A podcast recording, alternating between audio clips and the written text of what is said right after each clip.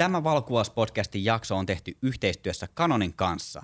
Tänään meillä on tiedossa erikoisjakso. Joonas lomailee vaarinsa kanssa Taimaassa ja mulla on co-hostina Canonin asiantuntija Olli Turtiainen ja vieraana Canon Nordic Photographer Susanna Hynynen, jolla on kolme Danin mustavyö newborn ja perhekuvauksesta.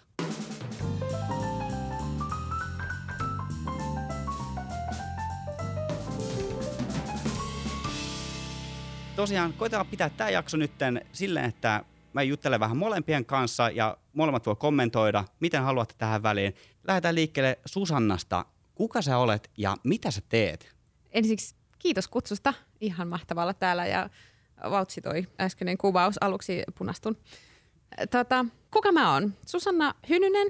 Mä olen siis newborn ja perhekuvaaja, yrittäjä, äiti, mutta sen lisäksi, että mä toimin yrittäjänä, mä toimin myös valokuvaus skenessä osittain osan viikosta studiovarustamolla, eli valo- ja videokuvaajien kanssa hyvinkin paljon teen töitä, mutta sitten myös, myös valokuvaajana. Ihan mahtava setti kaikkea. Eli aika laaja-alaisesti on sitten tuo valokuvaus hallussa. No, Näin, näinkin voisi sanoa. näinkin voi ehkä sanoa, joo. Joo. Mistä sun valokuvausura alkoi? Sanotaanko näin, että mulla ei ole ehkä sitä semmoista tavallisinta tarinaa, että pienestä pitäen olisin rakastanut valokuvaamista ja mulla olisi ollut aina joku kamera jossakin ja oikeastaan kymmenisen vuotta sitten mä oon vasta saanut ensimmäisen järkkärin käteen. Mä opiskelin aikanaan herraista kauhean sanoa aikanaan, tulee vanha olo. 15 vuotta sitten Tampereen ammattikorkeassa markkinointia ja tradenomiksi ja sitten kun pääsin työelämään, hyppäsinkin sitten yhtäkkiä taloushallinnon puolelle ja tajusin, että ei vitsi, että ei tämä ole yhtään mun juttu ja mä kaipasin jotain jotain muuta siihen mun työntekoon ja lisää oppia. Lähdin sitten opiskelemaan työn ohessa visuaalista puolta ja audiopuolta. Ja sit sitä kautta mä oon saanut ensimmäisen järkkärin siis käteeni. Ja sitten se oli menoa. Se oli niinku ensimmäinen tunti, missä puhuttiin iso arvosta ja aukosta ja valotusajasta. Ja sit kamera käteen ja koulun studioon. Ja sitten mä tajusin, että ei vitsi, että nyt tässä on jotain, jotain, mikä kolahtaa ja jotain, mihin mulla on annettavaa ja mistä mä innostuin ihan älyttömästi. Joo, ja loppu on historia sitten. No sitten oikeastaan kaikki meni tosi vauhdilla, että jo koulun aikana niin kahden koulukaverin kanssa, silloisen koulukaverin kanssa perustettiin jo yhteiskimppastudio ja sillä tiellä ollaan edelleen.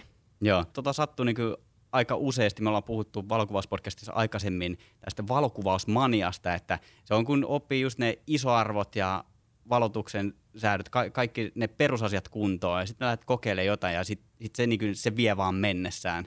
Kyllä, siis täydellisen samaa mieltä. Sitten kun siitä kamerasta tulikin jo niin kuin osa itseä ja tajus, että miten sitä käytetään ja miten sillä voi luoda niitä asioita, mitä itse haluaa, niin sitten se oli vaan niin kuin menoa. Kyllä. Tota, Ollihan on pitkän linjan valokuvaaja ja kamera-asiantuntija. Kuinka kauan sä olet Olli valokuvannut? Olen valokuvannut enemmän tai vähemmän koko elämäni kanssa. Varmaan eka kamera oli joskus ala-aste aikana jotakin filmijuttuja. Silloin oli vielä, vielä näitä niin kuin päivänvaloja, pilvisyys ja niin poispäin. Filmipurkeissa säädöt kanset aukoille, isoherkkyyksille ja niin poispäin. Ja sitten on vähän rakentunut valokuvauksen, valokuvausharrastuksen – tietokoneisiin, kuvan käsittelyyn, kuvaajien kanssa yhdessä tekemisen ja, ja, ja kaikkien näiden ympärille sitten tällaiseksi työn ja harrastuksen yhteensovittamiseksi, mistä mä olen tykännyt tosi paljon, että on ollut mahtava mahdollisuus ja joka päivä opin uutta kuvailta ja sitten myös edustamani yrityksen puolesta, niin onneksi noita tulevaisuuden teknologioita ja muita asioita esitellään niin sopivan kiihtyvällä tahdilla koko ajan. Kiitos Olli. Palataan takaisin Susannaan. Onko sulla jotain valokuvausidoleita, ketä sä katsot ylöspäin ja ketkä on innoittanut sua valokuvaamaan ja kehittymään valokuvaajana? Joo, ne tota, luonnollisestikin menee ehkä tuonne vauvakuvausskeneen. Uh, ehkä ensimmäinen semmoinen, mikä mieleen tulee, on Anne Gedes, jonka valokuvat tai vauvakuvat puhuttelee tosi paljon. Hän on tosi palkittu valokuvaaja. Ja sitten tota, mm, silloin kun mä rupesin kuvaamaan ja kotimaassa lähin seuraamaan myös valokuvaaja, niin Laura Schneider on yksi sellainen suomalainen valokuvaaja, jonka työtä mä oon arvostanut aina ja jonka luona on itse asiassa oman vauvani kanssa käynyt aikanaan valokuvauksessa. Mutta sitten tota, mm, mä seuraan tosi paljon valokuvaa, niin kuin varmaan kaikki nyky, nykypäivänä Instagramissa, kun näkee kuvia paljon. Niin vauvakuvien lisäksi mä tykkään seurata paljon luontokuvaajia. Mm. Ja yksi ihan lemppareista on Alice Datham, jonka luontokuvia mä rakastan ihan yli kaiken. Niissä on semmoinen ihana fiilis. Mutta paljon ei ehkä ole mitään semmoista niinku vain yhtä ja ainoaa idolia. Mä seuraan tosi montaa ja inspiroidun tosi monesta kuvaajasta ja se ei tarvi olla pelkästään vauvakuvaaja, mistä inspiroituu, vaan se voi olla ihan mitä vaan. Joo, jatkokysymyksenä tuohon, että ootko tuonut tuollaista niin ulkoilma- tai maisemakuvausta osaksi tuota newborn-kuvausta ja perhekuvausta? Et sullahan on oma studio, missä sä kuvaat ja sulla on saan tietynlainen tosi seesteinen tyyli siinä kuvauksessa, niin ootko ottanut vaikutteiden lisäksi myös sitä ulkoilmakuvausta osaksi tota sun kuvausta? En ole newbornien osalta. En haluaisi lähteä vastasyntyneiden vauvojen kanssa ulos. En kesällä enkä talvella. Mutta sitten taas perhekuvia mä otan ja kesäsesonki on oikeastaan siihen paras mahdollinen, että mä tykkään ottaa niitä enemmän ulkosalla kuin studiolla. Vaikka mulla on monipuolinen studio, sieltä saa monipuolisesti otettua kuvia ja siellä on tilaa, mutta silti mä jotenkin kaipaan sitä semmoista tarinallisuutta niihin perhekuviin, niin silloin mä lähden lokaation useimmiten kuvaamaan. Tai suosittelen sitä mieluummin perheille kuin studiokuvausta. Aivan. Tota, millaisella kalustolla sä kuvaat? Mulla on tällä hetkellä käytössä Canonin peilitön R6 ja sitten 50 mm 1.2, joka on ihan killeri. Joo, mä tiedän yhden podcast-juontajan, joka on täällä paikalla, joka on ihan kuollakseen kateellinen sulle, että Joonas on kohtanut metsästä tota 50 millistä linssiä nyt kohta varma, varmaan yli puoli vuotta ja hän on edelleen jossain odotuslistoilla. Joo, siis se on selkeästi yksarvinen. Sitä on vaikea saada ja mä pidän kynsin hampaa kiinni omastani. Myöskin mä toivon, että se ei hajoa, koska sitten mä tiedän, että vakuutusyhtiöstä vaikka saisi rahat, niin sitä objektiivia ei uutta saisi varmaan pitkään pitkään aikaan. Olli, mihin nämä kaikki linssit on kätketty?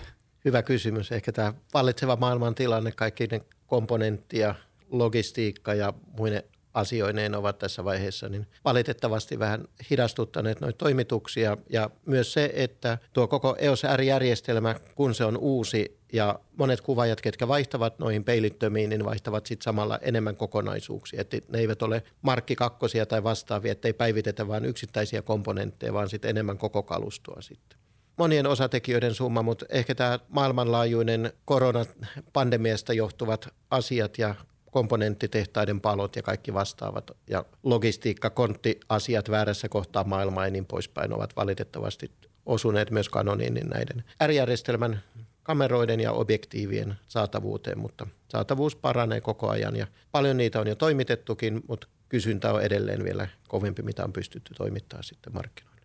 Ja mä olen joskus joillekin kuvaajille vitsastellutkin, ei noiden objektiivia, mutta joidenkin muiden osalta, että miksi te haluatte sellaisen, että miksi ette tätä tai tuota tai sitä, koska niitähän olisi hyvin saatavana. Yleensä se kysyntä sitten tuppaa pakkaantumaan enemmän niihin suosituimpiin juttuihin. Niin, tästä päästään ehkä siihen valokuvaajien vanhan sananlaskun, että paras kamera on se, joka on saatavilla ja mukana. Niin ehkä pätee nyt sitten sama tähän linssiin.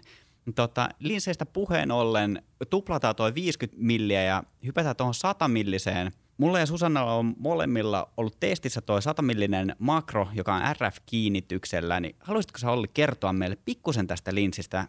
On nimittäin, me ollaan molemmat Susannan kanssa täällä aivan puulla päähän lyötynä tuosta, että mikä tämä ihme 100 millinen makrolinssi on? Eli 100 milliä tuon 50 lisäksi klassikko sit muotokuvaukseen sit kans tuotekuvauksiin, monen sen tyylisiin juttuihin. Ja sitten lähikuvaus objektiivina riittävän pitkä myös herkkien hyönteisten tai perhosten muiden kuvaukseen, korujen kuvaukseen niin poispäin. Ja tuo on siinä mielessä spesiaali, että tuo tarkentaa vielä erittäin lähelle, että sillä pystyy kuvaamaan lähemmäksi kuin yhden suhde yhteen, eli 1,4 suhde yhteen. Eli kohde on vielä isompi, mitä se kinofilmin kokoinen alue kuvassa tallennettuna. Sitten tuossa on vakain ja sitten tuollaisia pokesäätöjä, eli etu- ja takaosan epäterävyyttä pokeita voi säätää unenomaiseksi tai sitten sellaiseksi saippuakuplamaisen teräväreunaiseksi sitten.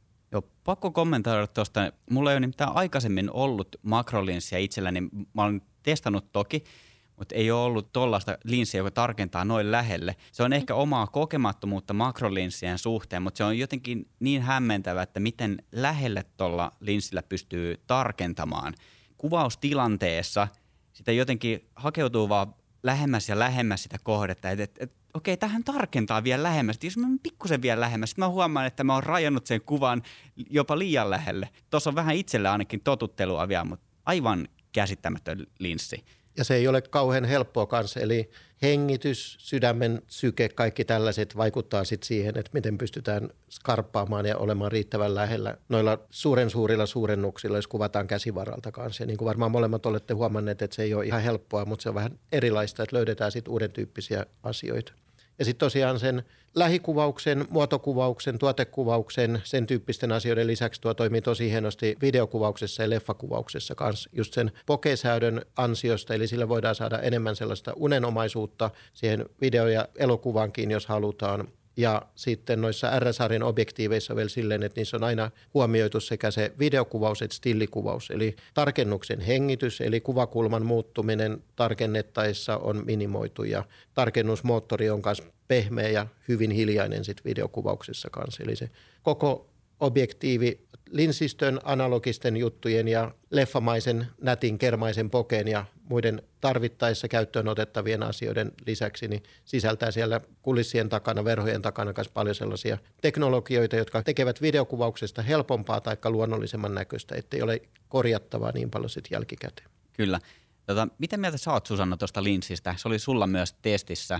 Joo, Mä testasin sitä sekä muotokuvaukseen että sitten makrokuvaukseen. Ää, vauvojen kanssa menin hyvin lähelle ja mulla itse asiassa kävi sama juttu, että mä menin niinku tosi lähelle sit loppujen lopuksi. Et mä ajattelin aluksi, että mä otan vaan yksityiskohtaa huulista, mutta yhtäkkiä mulla oli kuva vaan pienestä maitokuplasta, mikä oli siellä huulien välissä. Et menin jo tosi lähelle ja sitten mä myös otin kuvia silmistä, niin loppujen lopuksi mulla oli kuvia vain yksittäisistä ripsistä, meni niin kuin tosi lähelle, mutta toki siis kun käsivaralla kuvasi, niin, niin sai ottaa kyllä useamman kuvan. Mutta tota, ihan, ihan huikea ja oli siis ihana päästä tosi, tosi lähelle.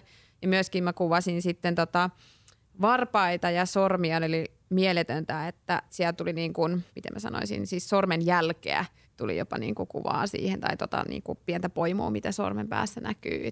Tosi makeita lähäreitä. Kyllä. Tota, konkretisoidaan pikkusen tätä makrokuvausta.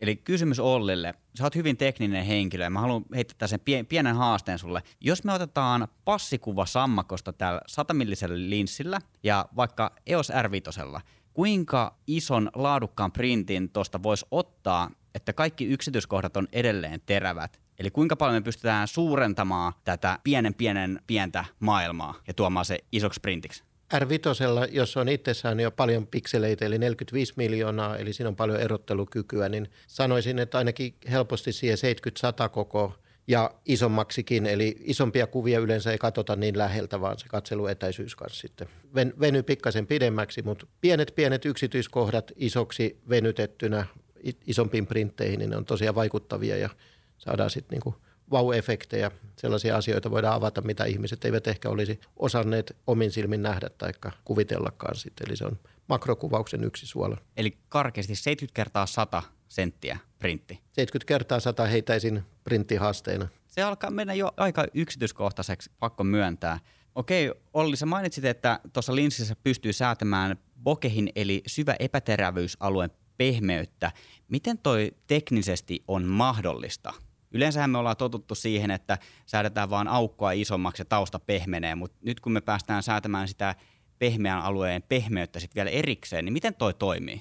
Syvä epäterevyysalue kuulosti mahtavalta termiltä, että täytyy aktivoida aktiivisanavarastoon saman tien. Eli tarkoittaa käytännössä sitä, että tuossa objektiivissa säädetään kahdella eri moottorilla kahta eri linssiryhmää samaan aikaan, ja jolla saadaan sitten taustan taikka etualan siitä epäterävästä alueesta pokeista kuvan pehmeän alueen soundi, optinen soundi, niin joko sellaisen oikein kermaisen pehmeäksi, utuiseksi, unenoloiseksi, taikka sitten sellaiseksi teräväreunaisemmaksi, jolloin ne pokealueen valopisteet ja muut ovatkin saippuakuplamaisen teräväreunaisia, eli se ovat joko niin kuin vähän kulmikkaampia tai unenomaisempia. Ja se voidaan tehdä fyysisellä säätökiekolla joko pikkasen taikka täysin tappiin jompaan kumpaan suuntaan, eli joko etuala taikka taka-ala pehmeäksi ja sitten vastakkainen puoli niin vähän kulmikkaammaksi sitten se kuvan poken sounti. Ja se vaikuttaa myös jonkin verran sit siihen pääkohteen terävyyteen. Eli se pääkohde pehmenee kans jonkin verran, että se ei jätä sitä krispin teräväksi, vaan siitä tulee kans pikkasen pehmeämpi kanssa. Eli se koko kuvan fiilis pehmenee ja muuttuu vähän enemmän semmoiseksi leffaluukkiseksi sitten. Okei, jatketaan eteenpäin. Nyt kysymys teille molemmille. Mietitään yhdessä vähän, että mitä hyötyä siitä on valokuvaajalle, että kameran repusta löytyy makrolinssi? Mun mielestä se luo monipuolisuutta. Kuvaa sit mitä tahansa, että onko se sitten tuotteita, ihmisiä, niin mun mielestä se, että sä pystyt sen laajakuvan lisäksi kuvaamaan myös niitä ihan makroja, niin sä saat monipuolisuutta siihen sun lopputulokseen. Esimerkiksi just vauvoja kuvatessa, niin se on ollut tosi iso lisä, että mä oon voinut kuvata ihan niitä pieniä detaljeja ja semmoisia asioita, mitä esimerkiksi asiakas itse ei pystyisi kuvaamaan vaikka kännykällä. Mitä mieltä Olli on? Eli tuo monipuolisuus on varmaan se iso juttu ja sitten tämän tyyppisillä makroilla, jotka toimivat myös normaalikuvauksessa, eli tarkentuvat äärettömään, kun sekään ei ole automaattista. Eli osa erikoislähikuvausobjektiiveista on tehty silleen, että niille voi kuvata vain lähelle.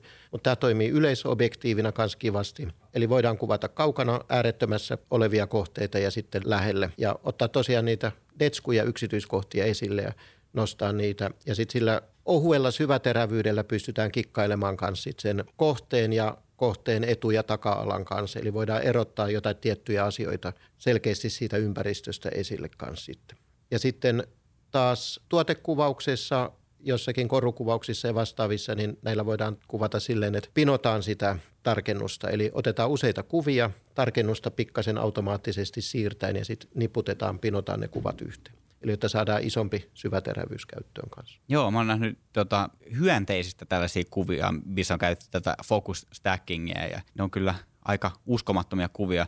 Mä oon kyllä samaa mieltä itse Susannan kanssa vahvasti tuosta, että, että monipuolisuus, että se on ehkä just sitä, mitä asiakkaat ei itse pysty tekemään, on makrokuvaus. Ja me ollaan aikaisemmin puhuttu tässä podcastissa kuvasarjoista, eli tavallaan rakennetaan kokonaisuus, Eli on tiukalla rajauksella kuvattu vauva, on sitten ehkä sellaisen, niin että pidetään sylissä, että on vähän laajempi rajaus, ja sit, jos siihen tuo lisäksi vielä sen yksityiskohtaisen kuvan, esimerkiksi just siitä sormenpäästä tai niistä pienen pienestä varpaista, niin aivan varmasti siitä on asiakkaille lisäarvoa, ja ne sydämet sulaa sitten entisestään. Joo, siis täydellisen samaa mieltä siitä, että, että se tuo monipuolisuutta siihen galleriaan ja se tuo sitä lisäarvoa sille asiakkaalle. Ja myöskin ehkä semmoisia kuvia, mitä se ei osannut odottaa. Kyllä, saadaan sitä vau-efektiä Joo, lisää. Ja se, jos joku on valokuvan kuluttajalle sitä lisäarvon tuomista. Susta huokuu se, että sä elät ja hengität valokuvausta ja rakastat sitä ja että sä teet oikeasti sitä, mistä sä tykkäät, niin mikä valokuvauksessa on kaikkein parasta?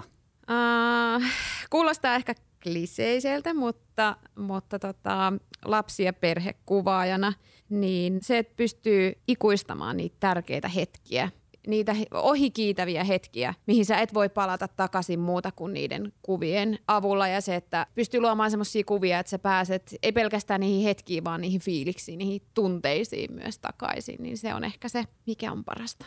Kyllä. Lapset kasvaa todella nopeasti ja niin sitä sanotaan aina, että nyt kun on, sä olet saanut lapsen ja kohta ne on koulussa ja kohta ne lentää jo pois pesästä, niin sitten on aina se ihana asia, mihin voi turvautua, se valokuva, mikä on, missä se aika on pysäytetty ja sä voit aina palata siihen tiettyyn hetkeen, niin toi on varmasti kyllä todella hienoa. Ja mun mielestä toi on valokuvaajan työssä, mitä me tehdään kuluttajille, niin ehkä se kaikkein tärkein asia, että pystytään luomaan niitä muistoja on se sitten itselle tai niille meidän asiakkaille, niin allekirjoita ja alleviivaan tuon niin paksulla tussilla. Tota, mikä puolesta on sitten kaikkein haastavinta valokuvauksessa? Uh, ehkä se tarinan kerronta ja tunnelman luominen. Ne on ehkä semmoisia asioita, joihin mä oon joutunut eniten panostaa ja opettelemaan, koska mikään kamera ei luo sitä tunnelmaa sulle valmiiksi tai mikään objektiivi ei auta siinä tarinan kerronnassa pelkästään, vaan että se joutuu itse tekemään sen asian eteen tosi paljon. Se on ehkä ollut itselle se kaikista haastavin, että mä oon tosi tekninen itse niin, että mä tykkään paljon äh, hyödyntää optiikoiden, no esimerkiksi tuon satamillisen mä tykkäsin siitä pokehista ja käytin ääripäästä toiseen niin, että mä pystyn sillä luomaan sitä tarinaa tai sitä, sitä fiilistä kuviin, mutta sitten taas, että että se vie tosi paljon ehkä itseltä aikaa ja jos ottaa uuden objektiivin käyttöön, niin tosi paljon pitää ensin harjoitella ennen kuin mä otan sen esimerkiksi asiakastilanteeseen, että mä tiedän, miten mä käytän sitä, jotta mä pääsen siihen tavoitteeseen siinä tarinan kerronnassa. Todella hyvin sanottu ja on tuosta myös samaa mieltä. Se sisällön luominen kuviin on äärimmäisen tärkeää, että siitä välittyy ne oikeat tunteet. Ja mä oon jonkun verran kouluttanut valokuvaajia ja mä olen painottanut niissä yleensä siitä, että se tekninen osa, just ne, se, että sä osaat käyttää sun kameraa ja saat ne kaikki asetukset niin kuin sä haluat, mutta sitten alkaa vasta se oppimiskäyrä, että miten luodaan sitä puhuttelevaa sisältöä, niin miten sä oot taklannut tämän ongelman, että miten sä onnistut kertomaan niitä upeita tarinoita, koska sulla on aivan fantastisia valokuvia, jotka niin kuin harvemmin kuvat vieraista lapsista aiheuttaa sellaista efektiä, että ei vitsi, että miten ihana tai niin kuin se on niin kuin, miten hyvälle tuulelle niistä kuvista tulee. Miten sä onnistut luomaan sen?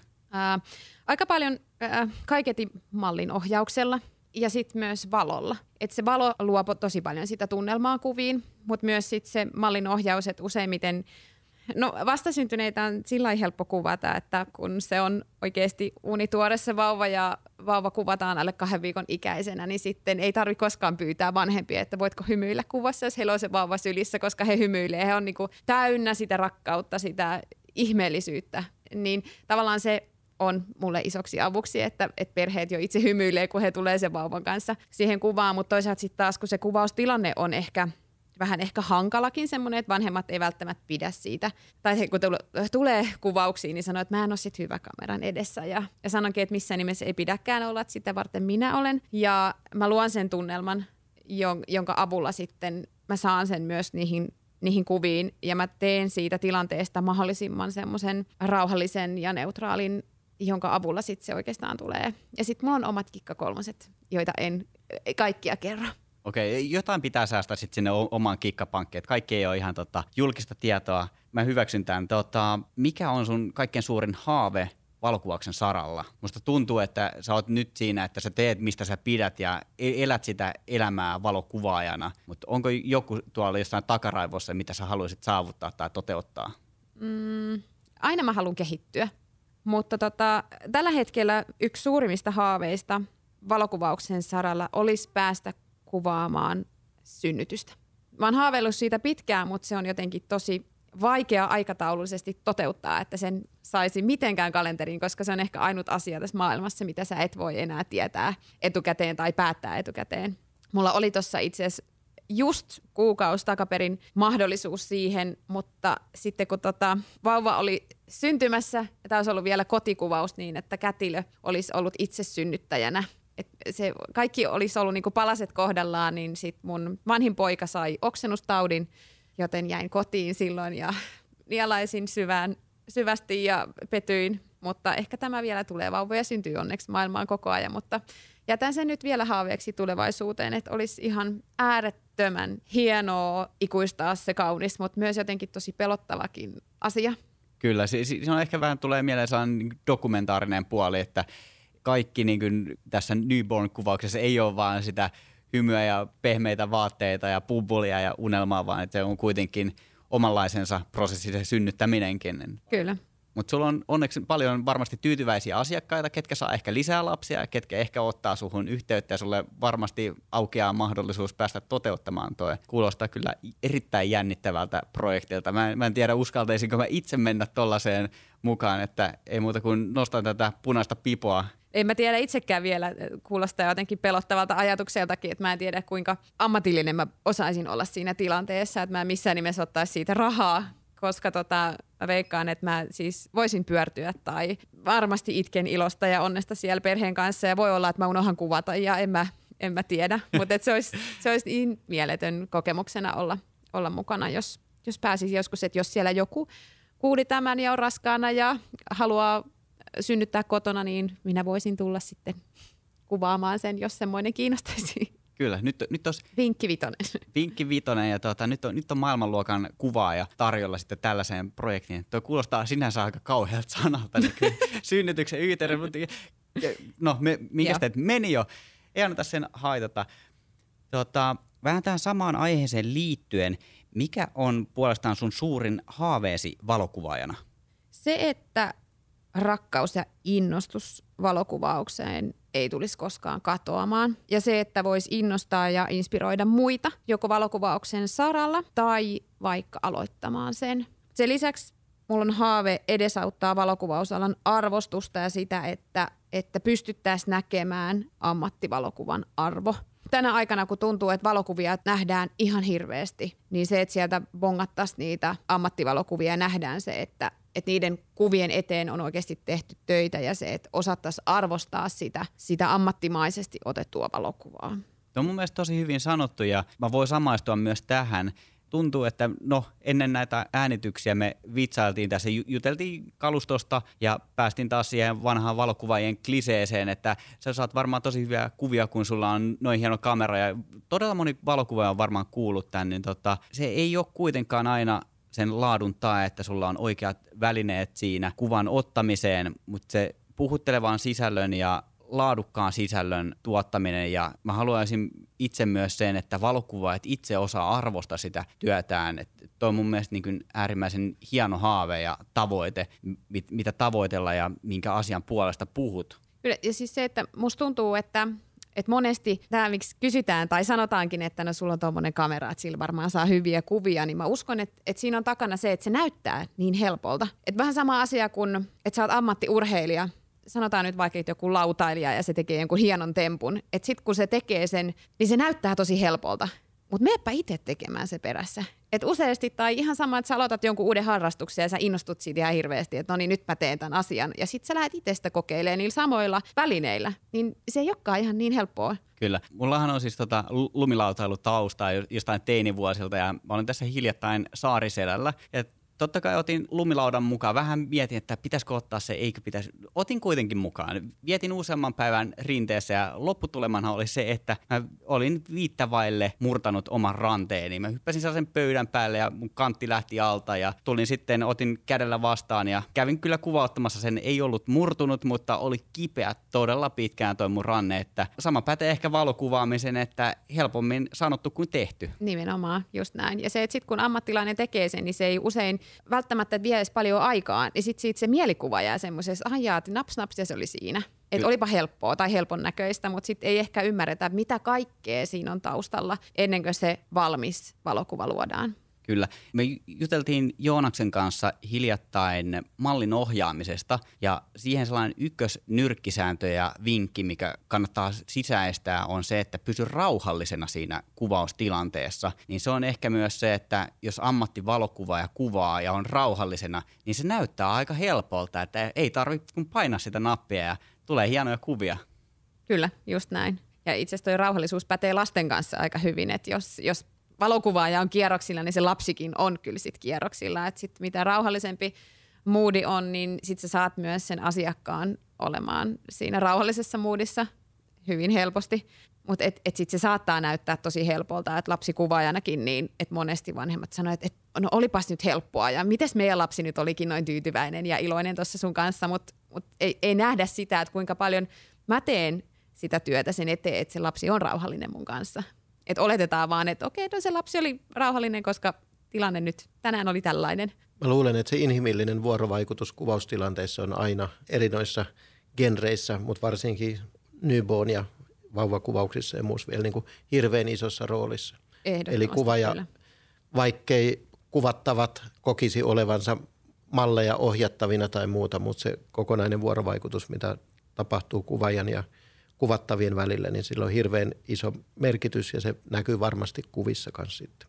Kyllä siinä käytetään monia aisteja. Se ei ole pelkästään se ääni, mitä mä käytän, vaan, vaan se, että millä tavalla mä kosketan sitä vauvaa tai minkälainen äänimaailma on siellä studiolla ja minkälainen lämpötila siellä on. Siis siihen niin, niin monta asiaa, mitkä, mitkä takaa sen valokuvan, jota mä haluan ottaa. Niin, ja myöskin sellaisia asioita, joita se asiakas ei välttämättä näe eikä ymmärrä ollenkaan on, on varmaan erilainen tilanne tulla sun luokse newborn-kuvauksiin sun studiolle, jos siellä tota, ilmastointi on laitettu pois päällä talvella, että siellä on 15 astetta sisällä lämmintä ja siellä soi trash metallia. Se voi olla vähän erilainen tunnelma, mitä siellä toivottavasti yleensä on. Että, Joo, ja et, sitten, että mä pyytäisin vielä asiakasta, että voitko itse laittaa sen vauvan tuohon asetella, niin minä otan nyt sitten tällä Kyllä. hyvällä kameralla niin muutaman klikin, niin saadaan hyvät kuvat. Sitten siihen pohjalle vielä muutama ylimääräinen kuppi kahvia, että sä oot vähän sellainen levottoman olonen, niin siinä on kyllä kaikki vaaranmerkit ilmalla. Hoidetaan siihen vielä, että siellä on niinku paha haju. Tai sitten, että mulla olisi joku tosi vahva hajuvesikin, niin sekin Joo. äh, olisi niinku tosi ikävä asia. Kyllä, mutta näin ei lähtökohtaisesti ole. Tämä on vaan tällainen worst case scenario, että mi- miten paljon se, sillä asialla on vaikutusta tuohon. Ja sitten ne on just niitä asioita, mitä yleensäkään se asiakas ei osaa huomioida. Ja ne on niitä asioita, joita, jotta saadaan se ammattimainen valokuva, niin se vaatii sen. Monen tekijän summa, mutta jatketaan eteenpäin. Jos sä voisit palata aikakoneella, aikakone on muuten hyvin käytetty sana tässä podcastissa. Me, me ollaan liikuttu tällä suuntaan ja jos toiseen useampaan otteeseen. Niin jos voisit palata ajassa taaksepäin, niin mitä sä antaisit vinkiksi itsellesi, kun sä aloittelit valokuvaajana tai kelle tahansa muulle aloittelevalle valokuvaajalle? Opiskele. Opiskele enemmän, harjoittele paljon ennen kuin otat oikeita asiakkaita. Ota kaikki kaverit kuvaukseen. Kuvaa kaikkeen mahdollista eläimistä häihin ja hautajaisiin ja tuotteisiin, jotta sä löydät sen sun oman, oman skenen siitä, että mi- mikä on semmoinen valokuvauksen sara, mikä puhuttelee sua. Se ehkä eniten. Ja, ja myöskin opiskele yrittäjyyttä. Se on ehkä yksi tärkeimmistä, mitä, mitä haluaisin ainakin itselleni sanoa. Että tuntuu, että, että silloin alkutaipaleella aika paljon mentiin kantapään kautta ojasta allikkoon tyyppisesti. Että olisi ollut kiva, jos olisi pystynyt välttämään niitä sudenkuoppia. Mutta toisaalta sitten taas, kun ne on käyty läpi, niin vahvempana eteenpäin. Mutta tota, myöskin, että uskalla kysyä muilta valokuvaajilta. Että jos on joku asia, joka sua mietityttää tai joku mieletön kuva, jonka sä oot nähnyt vaikka jollain ää, kollegalla, jollain semmoisella kuvaajalla, jota katsot kovasti ylöspäin ja sitten siinä on jotain semmoista, että sä haluaisit tietää, miten se on tehty se kuva, niin uskalla kysyä. Tai ihan mitä vaan, niin uskalla kysyä, koska ei, ei valokuvaajat usein ole semmoisia, että no mä en nyt paljasta kaikkia salaisuuksia, vaan tai itse en ainakaan ole. Ihan kaikkia en kerro, mutta mielellään on avuksi. Meidän siis tarttuu tuohon, että sä, sä, sä just pimitit sun kaikkein parhaimmat kikat, mutta tota, ei, ei tartuta siihen sen, sen enempää. Mutta ei kaikkia kikkoja tarvitse kertoa, mutta se, että mistä pääsee alkuun. Kyllä. Koska sitten taas, että jos sä oot valokuvaaja ties, tiesi alussa, niin ne niinku pienimmät detaljit ja ne tavallaan parhaimmat kikat, ne ei välttämättä ole avuksi siinä alkuvaiheessa vielä. Niin, ky- kyllä. Ne tulee ehkä sitten ajan kanssa. Eli kuvataan paljon, treenataan paljon, kysytään apua. Mutta ehkä myös se, että lue ohjekirjoja. Koska musta tuntuu, että itse ainakin, että silloin kun on ottanut vaan kameran käteen ja lähtenyt kuvaamaan, niin mä en ole tiennyt, mitä kaikkea mä voin sillä kameralla ja optiikalla saavuttaa, koska se kamera ei ole ollut vielä tuttu. Et, no ehkä ohjekirjan lisäksi YouTube voi olla, että jos se lukeminen tuntuu haastavalta, niin katso YouTubesta opetusvideoita. Kyllä. Tai osallistu kameran koulutuswebinaareihin, jos saattaa joskus kanssa saada jotain tipsejä, vinkkejä. Ehdottomasti, ehdottomasti. Kaikki tekninen puoli on hyödyksi kyllä. Kyllä. Me tehtiin hiljattain jakso tuosta, että mitkä on näitä yleisimpiä sudenkuoppia, mihin valokuvaajat törmää, niin se oli siellä aika alkupäässä itse asiassa, mi- mikä me nostettiin esille, että opetellaan käyttämään sitä kameraa, eli, eli treenataan ne namiskat ja nummiskat, että mistä tapahtuu mitäkin, ja sitten ne tekniset ominaisuudet, että saadaan nopeasti säädettyä ne valotusasetukset kohdilleen, ja osataan käyttää sitä kameraa, niin se on kyllä ehdottoman tärkeää. Tota, Olli on ollut meillä useamman kerran vieraana asiantuntijana tässä podcastissa, mutta mä luulen, että Olli ei ole koskaan kysytty, että mikä on parasta valokuvauksessa?